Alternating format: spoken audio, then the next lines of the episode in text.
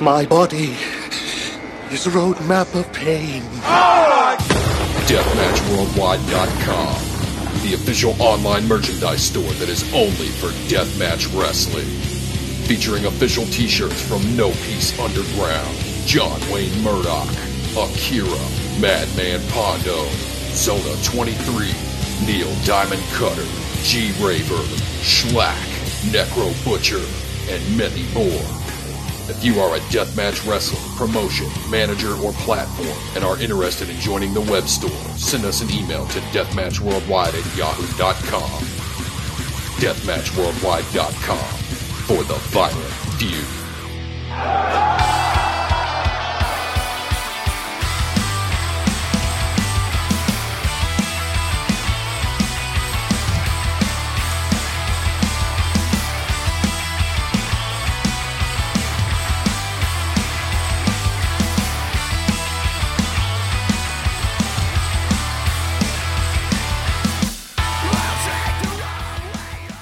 Welcome everyone to Faces and Feels. I am your host Rafe Houston, and today I am joined by a very special guest. I want everybody to say hello to my good friend and yours, ICW No Holds Barred referee, and kind of referee everywhere that you can look on IWTV, Sean Patrick O'Brien. How are you today, sir? I'm good, Rafe, man. Appreciate you bringing me on. This is awesome. No worries, man. I appreciate you reaching out to me. Um, I'm a big fan of yours. I was really looking forward to it. And then, yeah, I started um, becoming aware of your guys' podcast, uh, which I really liked as well. So before we get into your kind of story career in refereeing, why don't you tell everybody real fast about that venture? Yes, sir. Um, so I recently have became a co-host with my guy Jeremy Nickerson. He hosts a podcast called "I Got You Five Stars," um, and so me and him had did about I'd say close to 20 episodes maybe um, where we would review different shows that i was on on iwtv whether it be iwa mid-south paradigm unsanctioned pro like we've done reviews for all kinds of different shows that i've been on um, to the point where he was pretty much already calling me his regular co-host and stuff. And so um, or you know guest co-host and just all kind of different you know little stuff. And then um, here recently he has started getting some interviews coming in and I can't remember exactly who, if it was me or him, that came up with the idea to start doing them together. Um, and then he was just like, "Screw it! Why don't we just make you the official like co-host, and it'll be our show together?" And I'm like, "Sounds good to me." Uh, I actually like went to college for broadcast journalism and different stuff like that. So like, um, so I kind of had like aspirations at one point in my life of working in media. Yeah. So. Um, so whenever he had made the offer and, and we'd already had that chemistry anyway. Um, and then not only that but we've had some really cool interviews here recently man. We've had remington roar had a good talk with him. Um, one of the most recent ones actually i don't think it's dropped yet um, but austin connolly um, who, he wrestles for paradigm and different stuff like that. Awesome kid. Um, We've also had uh, Mitch Vallen on, and uh, Mitch was a really good interview. So we've we've had some pretty cool guys. We got a lot of, of cool stuff coming up, and then we're also still going to do you know the reviews. We uh, actually just dropped an Indianapolis recap uh, from the Indianapolis weekend where I worked entirely too hard, but I loved every it though. I can't lie. Yeah, So, yeah. uh, I, I love those thought I interviews, man. They were the ones I jumped in on. So like the indie interview and the the other one, like where it's just you kind of going over your weekend, which is a really cool uh, look into like the life of like a referee in professional wrestling. Oh yeah, absolutely, man. Yeah, uh, the the other most recent one we did is the Atlantic City, Atlantic uh, the City, Boardwalk. that's what it was. Yeah, yeah, and um, so yeah, and then the Indianapolis weekend we we covered it. Um, you could go back and check out some of our older shows where we actually go through match by match and we'll pick apart, you know, the match or who's in the match or you know how you know different stories about them and different like cool stuff. So if you want to check it out, man, it's I got you five stars. It's on um, uh, Apple Podcasts. And then um, you can also Google it, and I, I can't remember. It's on uh, Spreaker, and then there's another one that it's on. But yeah, Apple Podcast is probably the easiest way. That's how I download Yeah, it. So, you- uh, I get it. Um, I have Android and I get it on the just the Google Podcast app. You can find it, but I'll put all the links in the show notes for anybody that wants to check it out. It's a great listen. Uh, Sean does a great job, and your co-host uh, Jeremy was it? Jeremy, yep. Yeah, his uh, enthusiasm for for wrestling's like infectious to me. Like he's really just about it. Um, he's really kind of knowledgeable. You can tell he's like an old school fan, uh, and I, Yeah. I really enjoyed your guys' interactions because you can kind of tell you're really good friends. Uh, and yeah, it's a great listen. So I can't recommend enough for anybody to go check that out. So um. Uh, and another thing about Jeremy, what's really cool is his his. You were talking about his knowledge. Mhm. He has been going to ECW shows since back in the day. Yeah. Um, he, you know, he's been to plenty of IWA Mid South shows throughout the year. I actually met him for the first time at the 2017 King of the Death match. yeah, wow. Um, and he lives up in, in in New Jersey, so um, you know, I'd hardly ever get to see dude. But Yeah. yeah, man, dude's knowledge is, is out of this world. Uh, he pays attention to almost pretty much everything. Uh, nothing mainstream. It's all independent. You Yeah. know what I mean? So, and, I love it. It's- when you guys were breaking down the shows of like that last weekend, like the indie weekend, like all the paradigm stuff and things like that, I'm like, I get how Sean can know it all. I mean, he was in the ring, like kind of thing. I'm like, how does dude have enough time to watch all these things? Like, I struggle to fit to fit like stuff into my week. I'm like, he's getting through it, man. Yeah, same here, man. Yeah, I have I have trouble watching, dude. I, I like I still haven't got through all the shows that I was on in Indianapolis, and I'm trying to. but- yeah, yeah, exactly. It's, yeah, it, it's hard to hard to fit it all into your day to day life. I was actually speaking to Neil Diamond Cutter uh, earlier today.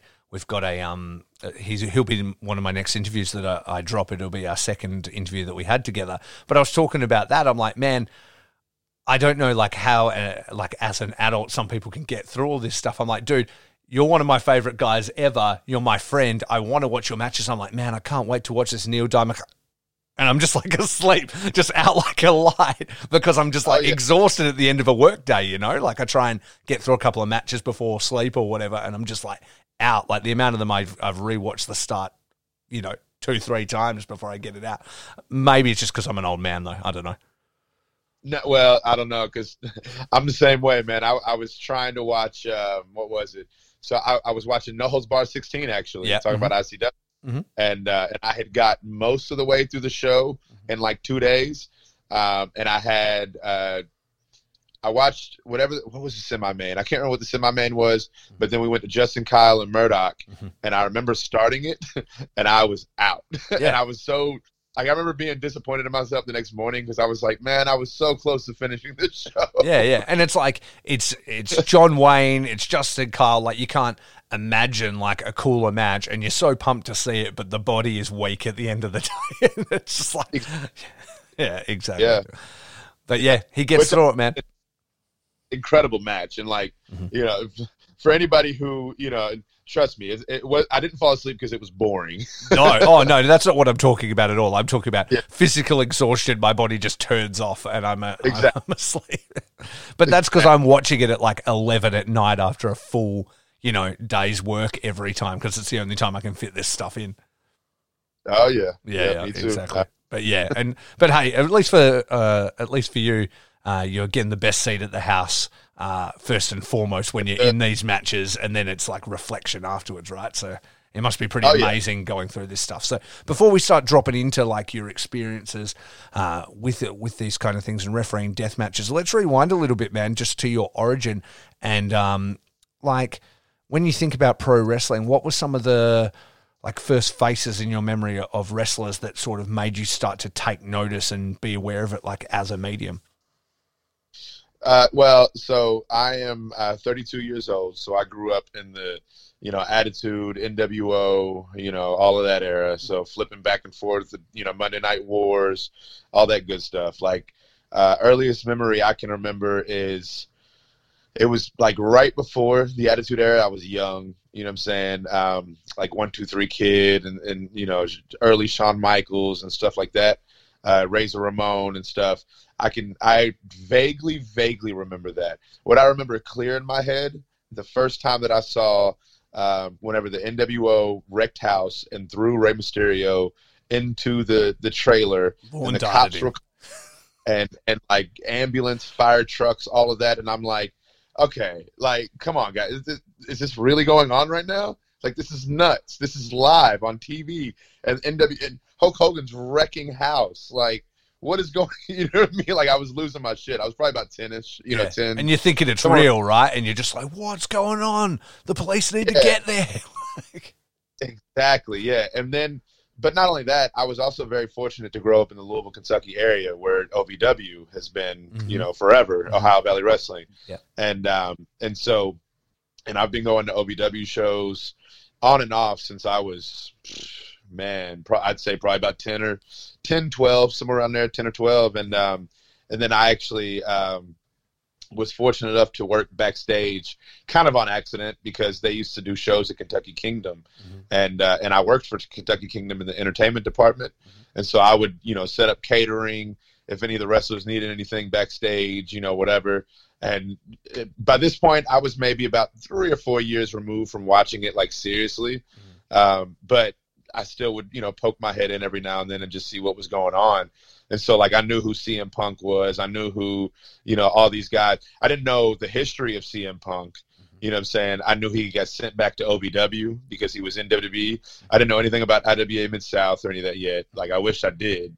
Um, but um, so, but I was, you know, in OVW, uh, or I mean, I was in the OVW locker room at Six Flags, and like CM Punk and Deuce and Domino. Um, uh, what what's the um, what's the guy with the Cobra? Uh, Santino. Santino Marella. Yeah.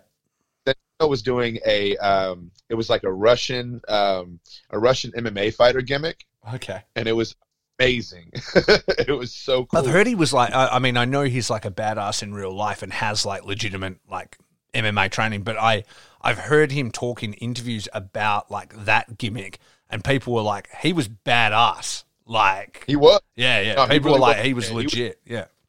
Oh yeah, yeah. He was he was a badass. Yeah, yeah. So and but anyway, yeah. So I that was kind of like the realization where I was like, because when I was little, of course, you know, I had dreams of being a wrestler and stuff, but I also was very very involved in music. Yeah. Which we'll you know, get to that here in a minute, but. um I was very involved in music, so I really didn't think that that dream would ever pan out, or knew how I would even, you know, get to, you know, achieve that, or, or get into that realm, I guess, or whatever. Um, however, when I was backstage at OVW and and you know doing my job at Kentucky Kingdom, but I was just kind of like, like this. It, that's what I. it, it was. It might have been late in life, but that was kind of where I got it. Where I was like, "Yo, this is like the perfect mixture of sports and like of sports and theater." Yeah. You know what I mean? Yeah. Like I got it right then, and I was just like, if I ever find a way to get into this business, I will never ever leave. You know what I mean? yeah, yeah. Uh, and uh, and sure enough, it happened. I even had to make a crossroads choice between the music and the wrestling, and obviously, I made my choice. So. yeah, yeah, absolutely. Well, two quick questions for you then. First one, what is Kentucky Kingdom? Is that some kind of like restaurant chain in the States? Oh no no no no! Kentucky Kingdom. Uh, it is actually a theme park here in Kentucky. Uh, Ah, it, it used to be owned by uh, by the Six Flags Corporation. right, okay. Uh, yeah, and then it, it used to be Six Flags Kentucky Kingdom, um, and then ended up, you know, Six Flags left and all that. I actually had worked there while it was still Six Flags, Mhm. so I got the whole Looney Tunes experience and all that. Cool. Uh, my best friend was actually Bugs Bunny. Oh, So that that's it. So, uh, so it was like, if I understand Six Flags correctly, it's kind of like Disney World, but but it had the Looney Tunes characters like instead of like Mickey Mouse. right? Exactly. Yeah, yeah. Yep. And then the OVW, um, the Ohio Valley Wrestling, they Mhm. would do their um, wrestling in like a, um, it was like this Batman like stage set, you know, Yeah. and it was like all these like cool buildings, like it was supposed to be Gotham in the background or whatever, and would do these action fight scenes and stuff. But that's where they would set up the ring, and they would do it in that you know little theater area that was themed after Batman. It was pretty cool. That sounds killer. so then you're you're watching it and you're slowly like falling in love with it while working there. Um, how do you then? So at this point, are you thinking I want to train to be a wrestler, or you're like, is there another way that I can be involved with it? Like, how do you take the steps to learn and train to be a ref?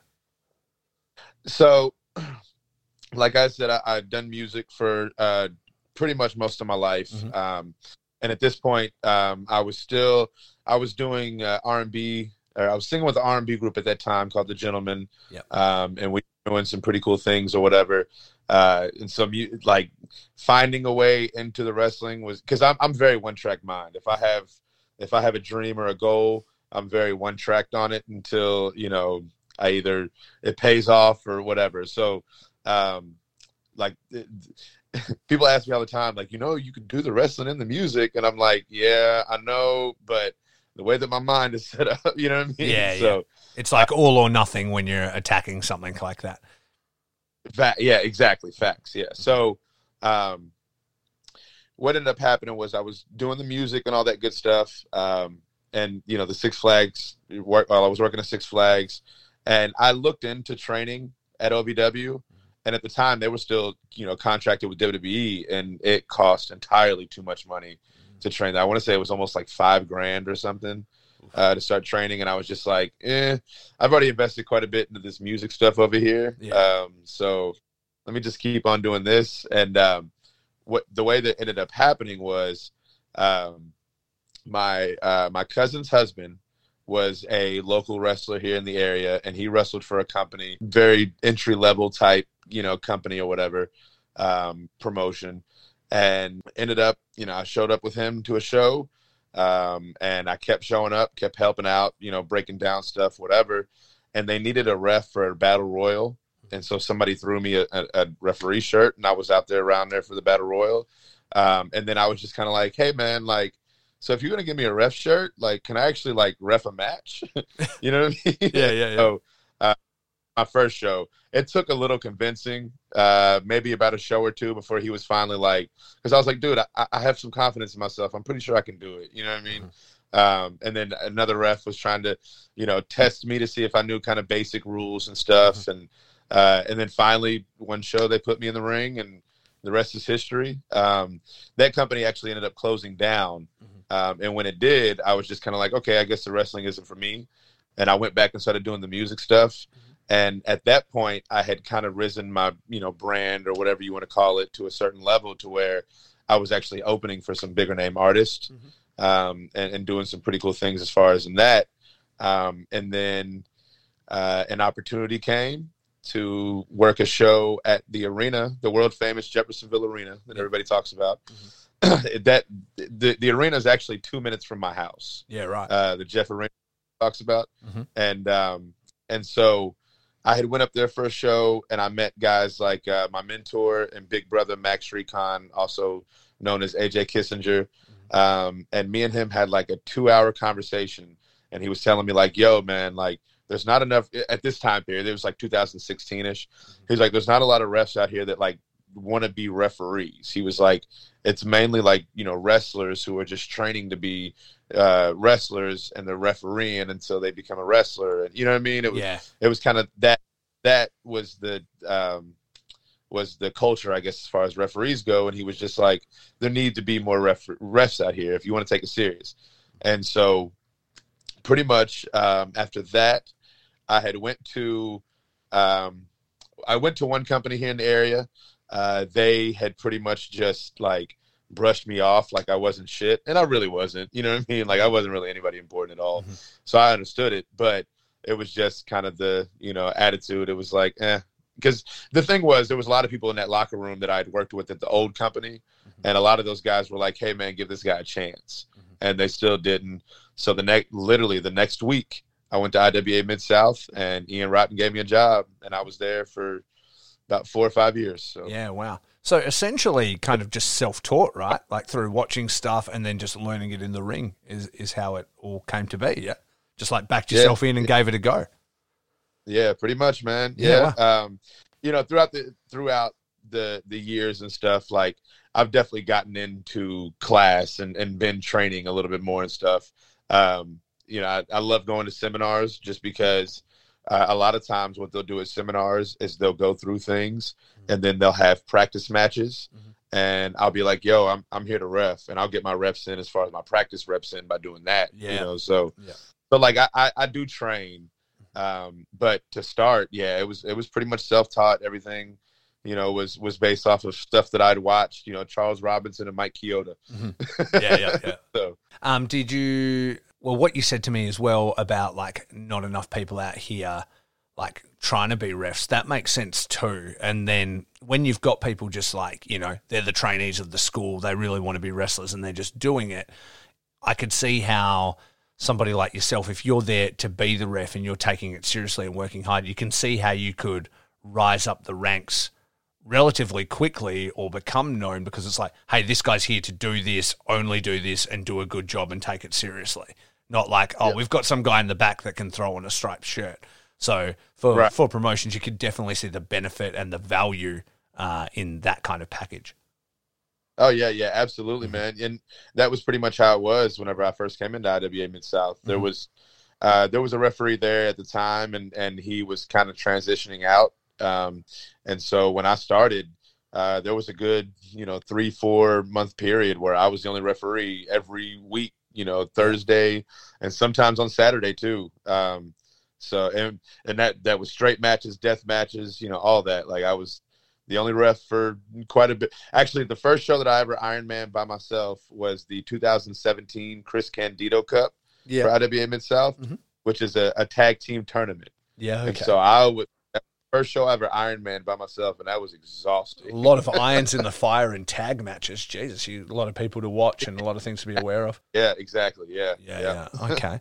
well, before I jump on to my next question, um, well, I'm going to put a pin in that and I'm going to ask you about training for the ref one more time and be like, have you been uh, training to bump, I guess? Like, is that something that you, you put work into the ring or is that just something that you had to learn on the fly when you suddenly get pushed through a door or something? Yeah, that was also something else I pretty much had to learn on the fly. uh, You're going over here. so I, I I did do some training to learn how to bump Mhm. um, whenever I had a match. I've I've actually had one match, and I want to know. Nice. Um, but we we did about a month of training before the match um, to to learn like proper bumping and, and stuff like that. Because one thing that I had had kind of been told at, at a certain point in my career was that like refs shouldn't look like they know how to bump. You know what I mean? Yeah.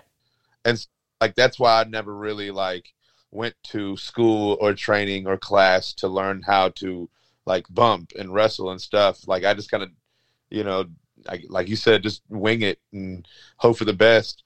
I am kind of an idiot and I, I like to make shit look good.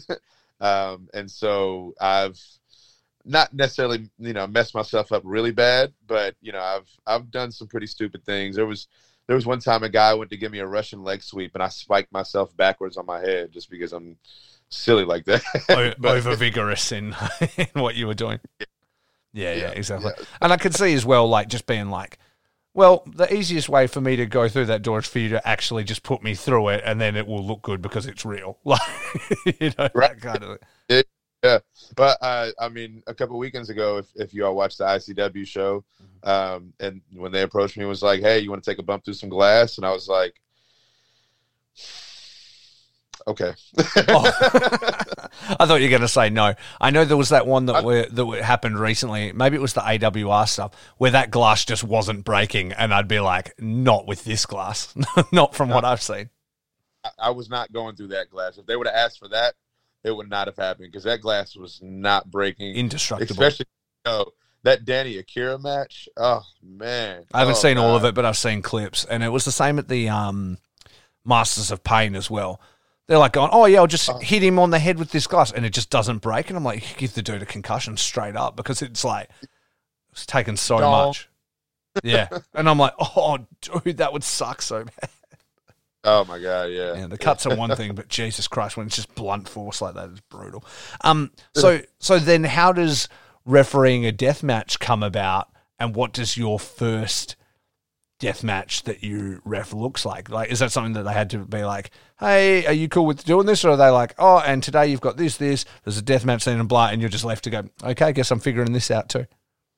Yeah, pretty much. Uh, I kind of thought that's I- what you were going to say. my first show at IWA Mid South Yeah. um, was uh, that was back when we were running hard, doing you know death match show every week, uh, and it wasn't full like death match shows. It would be like you know the semi and the main was like a death match or whatever. But at that time period, John Wayne Murdoch and Aiden Blackheart were in a blood feud, and they were literally wrestling every week in some kind of stipulation, and uh, and so and yeah, my my first week the main event was uh, Murdoch and Aiden, and Mhm. I, I'm pretty sure I refed it the first time. I remember it was. Um, I want to say the match might have been like no rope barbed wire or something because I remember my first show. There's actually a, a picture on my Instagram. Yeah. There was a barbed wire bat I helped make, Oh. um, and it was thick too. It was a big barbed wire bat. so I took a picture with it over my shoulder, Mm-hmm. and I was like, "Well, I made my IWA Mid Mid South today to debut." You know what I mean? Yeah, yeah. Uh, straight into it. so- Trial by fire. Yep, yep. Trial by fire, exactly. Yeah, and so, which thank God, like because a, I, I have a weak stomach anyway, which is kind of surprising. Mm-hmm. Um, and I, I, if I had to, if I would have known what I was really getting, like I knew there would be death matches, and you know, Yeah. probably gonna be some blood and you know whatever. But like if I really would have known what I was getting into back then, and I would have overthought it, and it would have been a whole you know anxiety. It would have been a lot worse than what it was. Mhm. Uh, however, just being you know thrown into the fire, the kind of the way I was, not by force or anything like that, but just that that was the culture at IWA Mid South at the time. Um, it it's afforded me some really cool opportunities to where like um, shortly after I started IWA, I ended up getting with VOW. Um, VOW led to me working for Black Craft, Black Craft Wrestling. Um, you know, just all kind of ICW, you know, New York. Uh, well, No Holds Barred, I guess is whatever it's called now. Um, and then, um, you know, also GCW, just all the different stuff that I've been able to do as far as deathmatch stuff, just because you know I was literally just thrown in. So, Yeah, exactly. And then once you kind of, I, well, I assume once you kind of get that reputation as being like a steady hand and somebody they can rely on, especially in something like as hectic and and serious as deathmatch can be, then it's like we know he's a real one. That's who we'll kind of look at. Same with like uh, Chris Levine, like uh, you know, you get that kind of rep as being like a, a ref of death, and like you know, you Yeah. can be trusted. Is it um, Yeah. keeping them them safe and doing all the things that you do with that kind of stuff is that must get pretty hectic sometimes, right? Like because you, I mean, you're you're watching for their actual safety, and I know that those guys sometimes will just want to keep going, and you may have to pull the plug sometimes. Like, yo, you need to understand this is like worse than you think. Yeah, man. Um, well, first and foremost, that that is my job Yeah. is to you know keep us safe. You know what I'm saying? Is to make sure we all go home okay. Um, you know, secondary, making sure that the match goes off without a hitch, and you know all of that. But like my biggest priority is to make sure everybody's safe and we all go home. You know, the same way that we stepped in the ring, Mhm. minus a few cuts and you know whatever. But um, I, in saying that, uh, one of the worst. Worst death matches that that situation had happened. I don't know if you happened to see King of the Death match last year with Orin Veidt and Jimmy Lloyd. Um, I haven't seen the whole thing, but I think I know what you're about to tell me about. I literally and and actually uh, cheap plug um, for Gregory Iron real quick. Uh, Greg had Orin on his podcast this past week, and it's really did he? really incredible. oh, cool! I have to check. Yeah.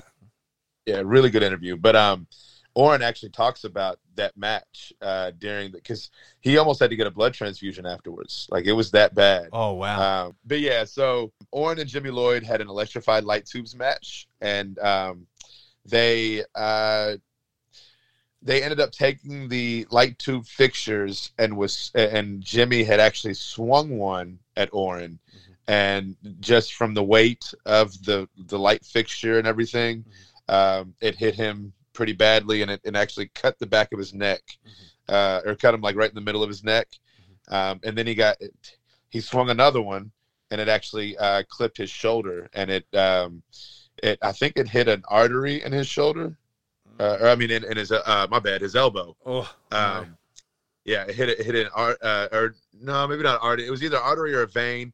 It hit something in his elbow to where he was like bleeding pretty good from it. Not we had to wrap that one up during the match. yeah. Um, and then there was uh, he did something else with it and got one more cut like somewhere in the middle of his back. And so he had like three like on his neck and back and arm Oh, that were just Christ. gushing blood. And like there was a certain point where I literally told him, I was like, bro, we got to go home. you know what I Yeah. mean? Like, take this home. Like, we got to go. And he's like, I fucking know, Sean. I know. you know what I mean? So It's like I'm And I bleeding like- out. I know. this this is scary. Like, yeah. you're bleeding a lot. There was there was a point where I was sitting there and um and I was looking at the cut on his arm and and he was like, "Is it?" Because he, he felt it happen, Yeah. and he was like, "Is it bad?" And I'm looking, and I'm like, eh, "Don't look that bad." And I even looked down at Jimmy. I said, "Jimmy, is it bad?" and Jimmy looks up at it. He's like, "Nah, you're okay." And then it wasn't two minutes later. All of a sudden, it just starts gushing, and I'm like, "Oh yeah, you're bleeding pretty good now." And I was like, "Oh shit, hold on." And I got him in the corner, called some tape out, wrapped him up real quick, and all that. Um, and then, like I said, I was like, "Dude," it was probably five minutes after that. I was like, "Bro, we got to go home." And he was like, "I know, I know, I know." And then finally, we went home, and then went to the hospital and found out what he found out, and it was just like, "Bro, don't ever put me in a situation." Yeah, That's dude, scary. dude. Has there has there ever been a match that you've called on somebody against their will? They're like, no, no, we're still going. You're like, no, that's it, it's done. Uh, dude, was, there was a non-death match that I refed where uh, little bitty Marco Stunt Yeah. wanted to keep going in a match where he broke his arm. Oh, that was he the that was the night of the David Arquette stuff, wasn't it?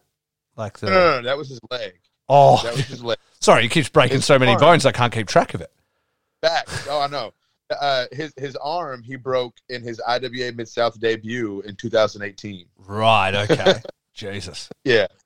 Um, he uh, it was actually against Cole Radrick. He went to do uh, just a simple up and over. It wasn't anything you Mhm. know extravagant, um, and ended up coming down on his arm the wrong way. And when he did, Mhm. um, he came down, and all of a sudden I hear all the crowd gasp. Mhm. And because I, I, the angle that he was sitting at, I, I couldn't really see his arm or whatever. Mhm. But the whole crowd was like, "Oh wow!" And like he turned a certain way, and I was like, "Oh God, bro, your arm!" I was like, "We're done," and I threw up the X or whatever. Yeah. And he's like, "What? I, I can keep going because he didn't even feel it, adrenaline. Yeah. He was just like, I keep going, and I said, "Bro, your bone is about to poke out through your skin." No, Yeah. you know what It's I mean? It's a wrap. Not at all. No. Um, there's there's been a handful of other times where I've had to stop matches before, but not anything as really serious as like that broken arm. Mhm. Um, at least not that I can think of off the top of my head. There there's even been times, dude, where something as simple as you know a guy gave another guy a knee Mhm. and just caught him perfect right in the solar plex and knocked the wind out of the other guy to where like he couldn't catch his breath. Mhm. And so I had to like back off the other dude and, and call the match just because he couldn't breathe and he started kind of freaking out for a second, but then he caught his breath and he was fine. yeah. But like I've th- I've had a situation like that. That's something small, you know, Yeah. but like he couldn't continue and it was just like, all right, we got to stop. Yeah. And I mean, So- the the benefit of pro wrestling is that even if you take that moment, even if you call it, you go, "That's it, it's done, it's done," or whatever, and then that dude does get up and he was like, "I'm good, I'm good," and he actually is. It's pro wrestling. He can get on the mic and just go, "You know what? Fuck that shit. I'm ready to go. Start it again." Kind of like you can do that stuff. You know what I mean? Yeah. So, so who gives a fuck? You better to take the time and make sure that everybody, like you say, is walking home than like anybody seriously injured. right. Exactly. Yep. Exactly. Yeah, yeah. No, that's awesome, man. Um, are there any particular matches that stand out to you? Um, not not from an injury standpoint, but like I think it's probably appropriate to talk about stunts that have had you like a bit shook as well. Obviously, like you ref the Destroyer match, right at uh, the Bloodshed. Uh, John Wayne and Orin coming off the top through that giant, what would you call it? Apparatus mechanism.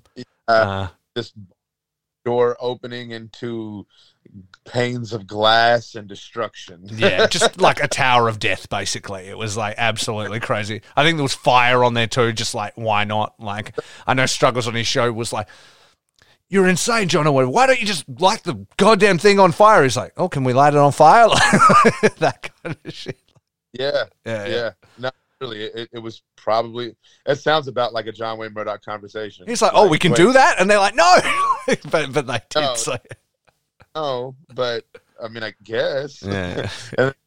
Actually, what was funny about that was I feel like I was way calmer than what I should have been. Um, for some reason, I don't know why. Maybe I just seen enough crazy shit by John Wayne Murdoch Yeah. that I knew because John, yeah, John does some crazy, crazy stuff, but he's a lot more safer than what people think he is. We'll just put it that way. You know what I mean? Um, he has to be for for the punishment that you know he puts his body. the amount of shows and like- stuff he does, he's a seasoned pro at this stage. Like you don't like he he's a road warrior. You know what I mean? He does so many shows and just keeps going and keeps going. You don't see him missing shows or taking things off because he's doing it correctly. You know. Exactly. Um, the funniest part about that spot, since we're talking about it right now for a second, um, I felt like I had a missed opportunity because when he came down, when when John came down, his the the towel that was in his back pocket Mhm. caught on fire. Yeah. and it ended up it looked like on camera his ass was on fire. Mhm.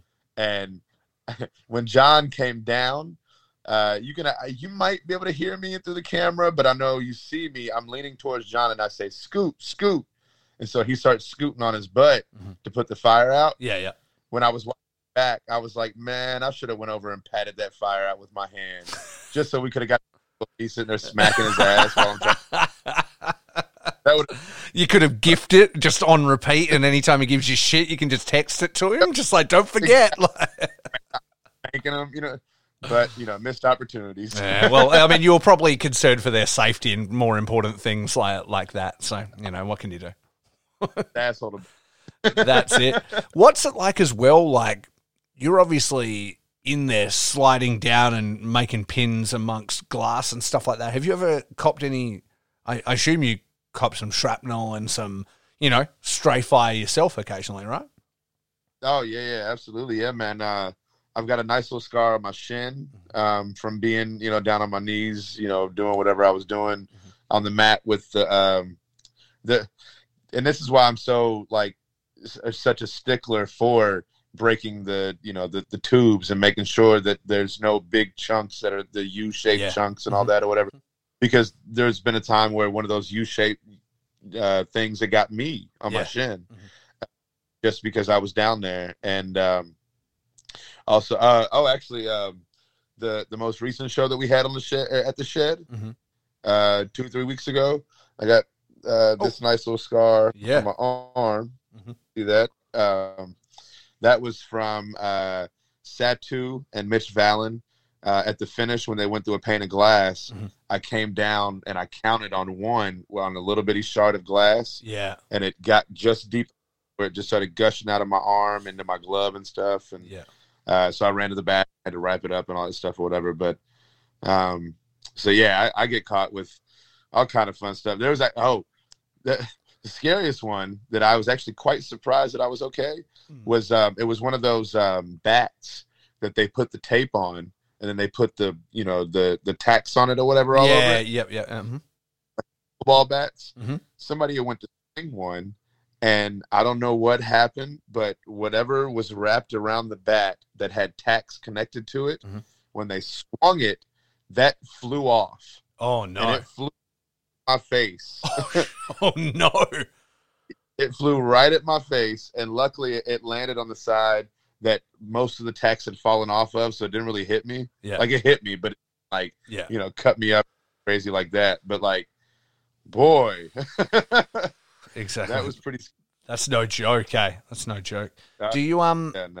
I know the the deathmatch down under crew whenever they're doing like glass flying around. Jay's normally wearing goggles. I can't remember. Do you ever wear like safety glasses when that kind of stuff's going on? Like you're wearing glasses now that I'm speaking to you, but you wear contacts in the ring, or Uh, No, I, I don't wear anything in the ring at all um, because I, um, I I'm I'm just blind enough to where like I can't see the crowd, but I can kind of see what's going on in the ring for the most part. Mhm. I, I did used to wear goggles at one Mhm. and they were actually like sport goggles or whatever. Mhm. Um, and then over time they got broke. Mhm. Uh, I at one point I wore like my nicer glasses or whatever, and um, had a pair of nice glasses get broke in the ring. So that's when I was just like, you know what? Because a lot of vet referees were saying like, you know, hey, they don't really like it if you wear glasses in the ring. You know what I mean? Like apparently that's a thing, Mhm. and um, and so that was more reason for me to just stop wearing them. But then once I started doing more death matches, it was just kind of like, eh, maybe it'd be a good idea. Um, at the same time, I'm just kind of like, screw it. what can you do? Yeah. You, need, you need to get some like it was a uh, Hor- Horace Grant or something like that. You know, the big, big like sports I- ones on the. Oh, I'm, I'm very, I'm very, very much a wuss to where like I'll turn my head and, and put my hand up in front of my face and all that. When especially when they start going real crazy with the tubes got over it, head, man. I'm just like, Yeah, exactly. You don't need to be copping a shot in your eye or something. That's bad enough. I'm sure. I'm yeah. sure. Like finding like pants that are thick enough and all that kind of stuff is like a whole whole dilemma. We'll get into referee fashion another day, but uh, it's uh, but to make sure you can do it. That was actually a funny conversation me and Chris Levin had had Mhm. um, at uh, the Bloodshed whenever we were there a couple weeks ago. I had noticed that uh, Chris's knees were completely gone in his pants, Yeah, and uh, and I was just like, mine were pretty, you know, screwed up too. Um, but I had asked Chris, I said, "Yo, how long do you keep your pants?" Mhm. Because normally, like with the deathmatch stuff, once they start to get a half a hole, you know, I'm like, eh, let me go ahead and throw these out. You know what I mean? Uh-huh.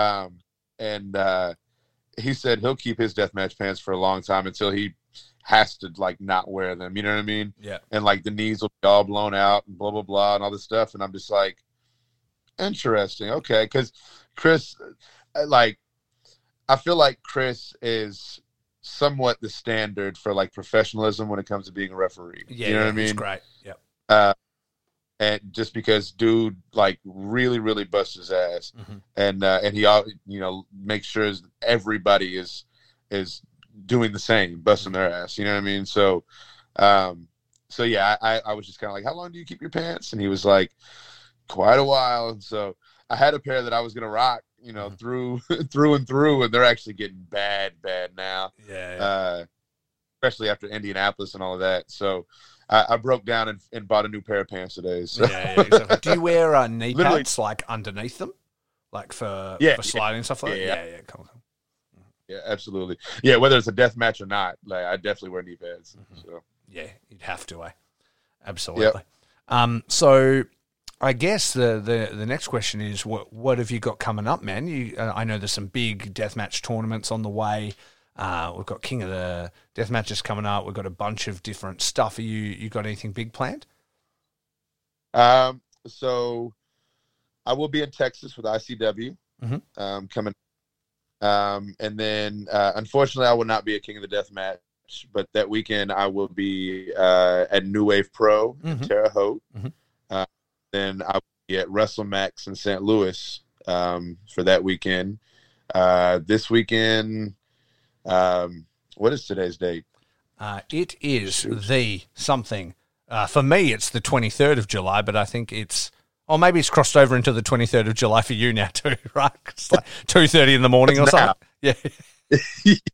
yeah, that that was pretty funny. How you had told me you had said, "Oh yeah, let's do it on Friday," and I didn't think about the fact that your Friday is different than my Friday. Nor, normally when I communicate with everybody like in the states and stuff, I always like make a note to say it in their day. You know what I mean? And to be honest, last night been through a couple of bottles of wine. We are watching some things. Something changed up, and I'm like, "Oh, hit up my boy and see if he wants to do it." And I just forgot to remember that kind of stuff. it's all good. and then then you, then I, you were like, "Oh, I thought you were thinking." I'm like, "Oh man, I fucked that up completely." So apologies for that one.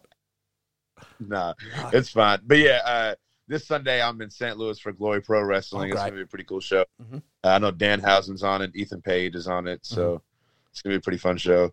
Um, but yeah, man, every weekend I'm doing something, uh, keeping busy. Yeah, that's it. And, uh, and you're out here grinding with the podcast as well. So I know you guys have got a lot of interviews built up. So you're definitely keeping yourself uh, like booked up and busy. Absolutely, yeah, man. It's the best way to keep myself out of trouble. Yeah, yeah. Absolutely, man. So, uh, as we start to wrap this up now, I like to play a game sometimes with guests where I ask them like what they're feeling in pro wrestling at the moment. It can be a match, or for you, it can be one that you've refereed, or you know, or something that you've watched, or whatever. If you're going to recommend something that you're feeling at the moment, is there anything that jumps to mind? I like to put you on the spot like this with no prep. Um, I would say I'm really feeling ICW uh, No Holds Barred right now. Yeah, same. I feel like our product is uh, what we're doing right now is is some of the best stuff in wrestling at this moment. You know what I mean? Uh, but I I feel like that across any landscape. Um, like I, I feel like um, like right now I'm, I'm feeling pro wrestling. Like there's a lot of really cool shit going on Mm-hmm. in professional wrestling. Like I, I love being a part of this business, and, and I love the the time period that I'm a part of this business right now because there's so many possibilities. There's so much cool stuff going on. Um, if, if you want me to throw a match out there, I would say the the match that I'm feeling the hardest right now. Um, I actually made a reel for it on my Instagram, but Mhm. that uh, Justin Kyle and Calvin Tankman match Yeah. from Indianapolis Mhm. weekend. Mhm. I think that might have been my match of the of the weekend. Not quite sure because there was a lot of really good stuff that happened on the whole So weekend. much stuff. But Calvin Tankman and Justin Kyle put on a ridiculous match. It was so good from literally start to finish because it, it started um, with them just swinging on each other, and then two seconds later, Justin Kyle's doing a tope over the chains onto Calvin. Like crazy match. It was wild. I, so I, I would that that's a match that I that I ref recently that I would say go back and watch. Um, but really, man, I'm just feeling pro wrestling right now. I'm feeling ICW No Holds Barred. I work for some really really awesome companies and I do some really dope things. And there's some really really dope people that's out here right now killing it, man. Yeah, that's it. It sounds like like you just have so many fun adventures. When I listen to I got your five stars and you do these like weekend recaps and stuff like that, you, you're just out here like living the life. You know what I mean? Um, I'll I'll ask you to tell the the one story real quick, and then if anybody else wants to hear in detail.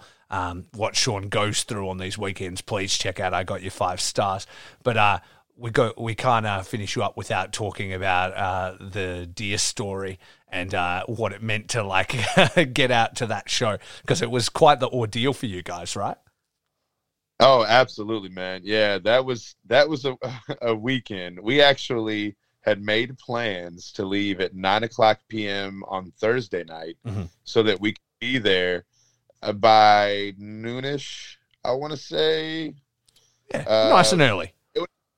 yeah, it, it would have been way earlier than what we needed to be. Yeah. Um, however, um, in the middle of nowhere in West Virginia, we end up hitting a deer. Uh, we were actually with the. Um, it was myself, John Wayne Murdoch, Reed Bentley, Satu, um, Satu Jin, and then we also had the uh, the two people from Deathmatch magazine, a love letter. Yep, yep. Um, they were all too, and um, so and we actually were all asleep. Um, ended up hitting this deer, and it woke all of us up. John Wayne Murdoch is like screaming because he thinks that we're flipping, and we're not at all. but uh, but yeah. Anyway, so um, we end up in I don't even know what the town was called, but it was literally an hour from the closest civilization. period. So, so you guys are just in like the middle of nowhere. Uh, you've hit hit the deer. The front of the car's caved in. Like nobody in sight, right? Exactly. Yeah. Yep. Yeah, and uh, and not only that, it was two, three o'clock in the morning. So, Yeah. Okay. so we end up pulling over to this like random gas station. Um, So was the car park- still like running a little bit, or did you have to walk it? Uh, well, no, no. See that that's what was crazy was, so we were able to start the car still, Uh-huh. and we were able to drive it up to the next exit. Mhm. As soon as we got off the exit, and uh, well, no, no, no. It's, we had pulled in the gas station. Mhm. As soon as we pulled into the gas station, it just starts smoking everywhere. That was it. and just Yeah. pouring, pouring, pouring, pouring out of this car. Mhm. And we're like, oh no. Well, then all of a sudden we see there's leaking and stuff and all kind of end up finding out the radiator was busted. yeah. Um, it, it, it did a number on this van. Like it, it totaled it pretty good. It was still able to start when we left it. Mhm. Um, but we weren't trying to drive it anywhere. Yeah. Murdoch, Murdoch was trying to talk us into it. He was like, "Oh, you- don't think we can? We just have like you know six more hours to go. You don't think we, can, you know?" with with no radiator. It sounds- John, no, I'm not sure that works. you Yeah. just end up somewhere So- even more stranded. oh yeah, yeah, exactly. Well, and then so we tried to get a hold of some people to see if they could come and grab us. Mm. Um, we actually had some people that were that were considering, like seriously considering, coming all the way from Louisville to you know put us in their vehicle and, and take us all the way the rest of the way up to Jersey.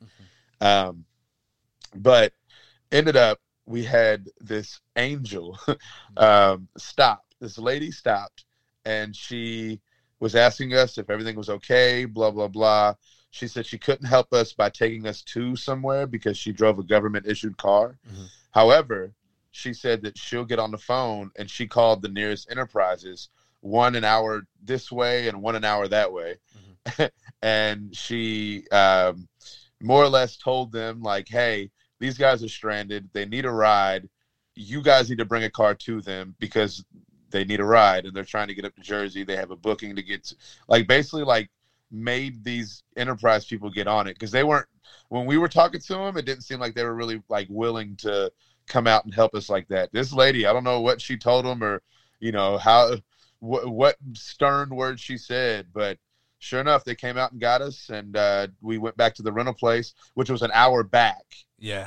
uh, and then uh, you know filled out the proper paperwork hit the road um, and then i was blessed with the uh, unfortunate um, task of taking the last the last leg of the trip. And so they're sitting there in the back seat watching on IWTV, and are like, "Okay, dang man, why are they rolling through these matches so fast, Yeah. guys? Why are y'all rolling, guys?" And then uh, what was it, um, Ass and Dale? Yeah. They're sitting there putting minutes, and like Yeah. they're going forever, and we're cheering not for the match. But for how much time that they're Every false they're like, finish, you're like, yes, it's still going. Right. Take your time, boys. Come on, let's go. Dale on a broken foot as well. Like, sorry, Dale, uh, we're going to need you to uh, wrestle twice as long as you're originally going to on a broken foot. Yeah, what a hero. broken- what a hero that man is. Oh my God, Dale Patricks is man. That's my guy. Mm-hmm. But um, so uh, as we're driving, they all start to get dressed, and I'm like, guys, can can we pull over and somebody take this and so I can get dressed real quick too? Because you know, I, I, I'd like to work. Like we still had by the time that we got there, there was still going to be three matches, and I was like, yo, like, and Chris Levin even was like, hey man, if you if you think you can't handle it, you know, if if you just want to take a break tonight, I said no, hell no. I was like, dude, if there's anything anywhere that I need to be, it's in that ring. Yeah, yeah, yeah. Like, That's my happy place. Yeah. You know what I mean? I need to come in uh, hot and get in there. So I literally had to. Oh, but what I was going to say, they would not let me pull over for shit. Cold blooded. So I literally had to throw on all my ref shit while I'm flying down the Jersey Turnpike, pull up. They run inside. I go park the car real quick. I finally get inside. And I just straight up asked Danny, and I think Chris too. I, well, I asked Chris once he got back. I said, "Yo, can I just ref the last two? like, I'm here. You know, I'm, dressed. Like, give me the last two, And I and I ref uh, Reed Bentley and Akira and Murdoch and Satu. Or no, Murdoch and Tank. And yeah, good times. Good times. I can't believe, end. dude. I really we made it because Reed Bentley was convinced that we were not, Yeah. and he was like, "Dude, we're gonna get there at like ten thirty. There's no way we're gonna make this." you know what I mean? yeah, like, yeah, yeah. fair enough. Yeah, we we made it. You're just gunning it. Like, Had to. Yeah. we had to. Yeah. wow. Yeah. Yeah, I, I remember uh, Danny coming out and like announcing that like you guys had just pulled up or whatever, and the crowd just going wild. Yo, it was it was a whole moment Yeah. whenever me and John were in the ring, and you know, um, it was Tank looking across from him, whatever, and they start chanting "fuck that deer." yeah, like I got chills. I kind of you know felt it, was it was a special little moment because it was like you know they all these people had our back. You know what I mean? It was it was pretty cool. Though let's take a I mean, quick, like, quick moment to R.I.P. the deer, though. like, we don't have deer in Australia. To me, they just look like some, you know, they're like a Bambi type creature that everybody likes. So to you guys, they're probably just rodents. I'm like, look how majestic the deer is. You guys are just like, bang, God. yeah, uh, it, it it is good meat, Venison. delicious. Yeah. yeah, really good. Dude, thanks so much for your time today. So fun talking to you. I'm sure it won't be the last. Like, uh, I really vibe everything you have to say, and uh, I'm really excited to see what you guys can achieve with the podcast as well because it's been a great listen. I appreciate it, man. Thank you for bringing me on. Uh, this is awesome to uh, to make an international connection, and Mm-hmm. you know, and and uh, I'm I'm looking forward to seeing you know what other great things we can do. I'm sure it definitely won't be the last, and we're actually going to bring you on at some point very soon as well. So Um, that'd be awesome, man. I'd lo- love to do that. I'd love to meet Jeremy. Uh, I think we'd all have a pretty good conversation. So that'd be killer. Oh. And then you never know, maybe one day ICW versus Deathmatch Down Under will happen. COVID's all gone, and maybe we'll see you over in Australia and we'll grab a drink or something. Oh, have to. Absolutely, man. Definitely. Killer. No worries. So, everybody out there, for I Got You Five Stars, for Sean Patrick O'Brien, and for Faces and Feels, remember, it's all about peace, love, and pro wrestling.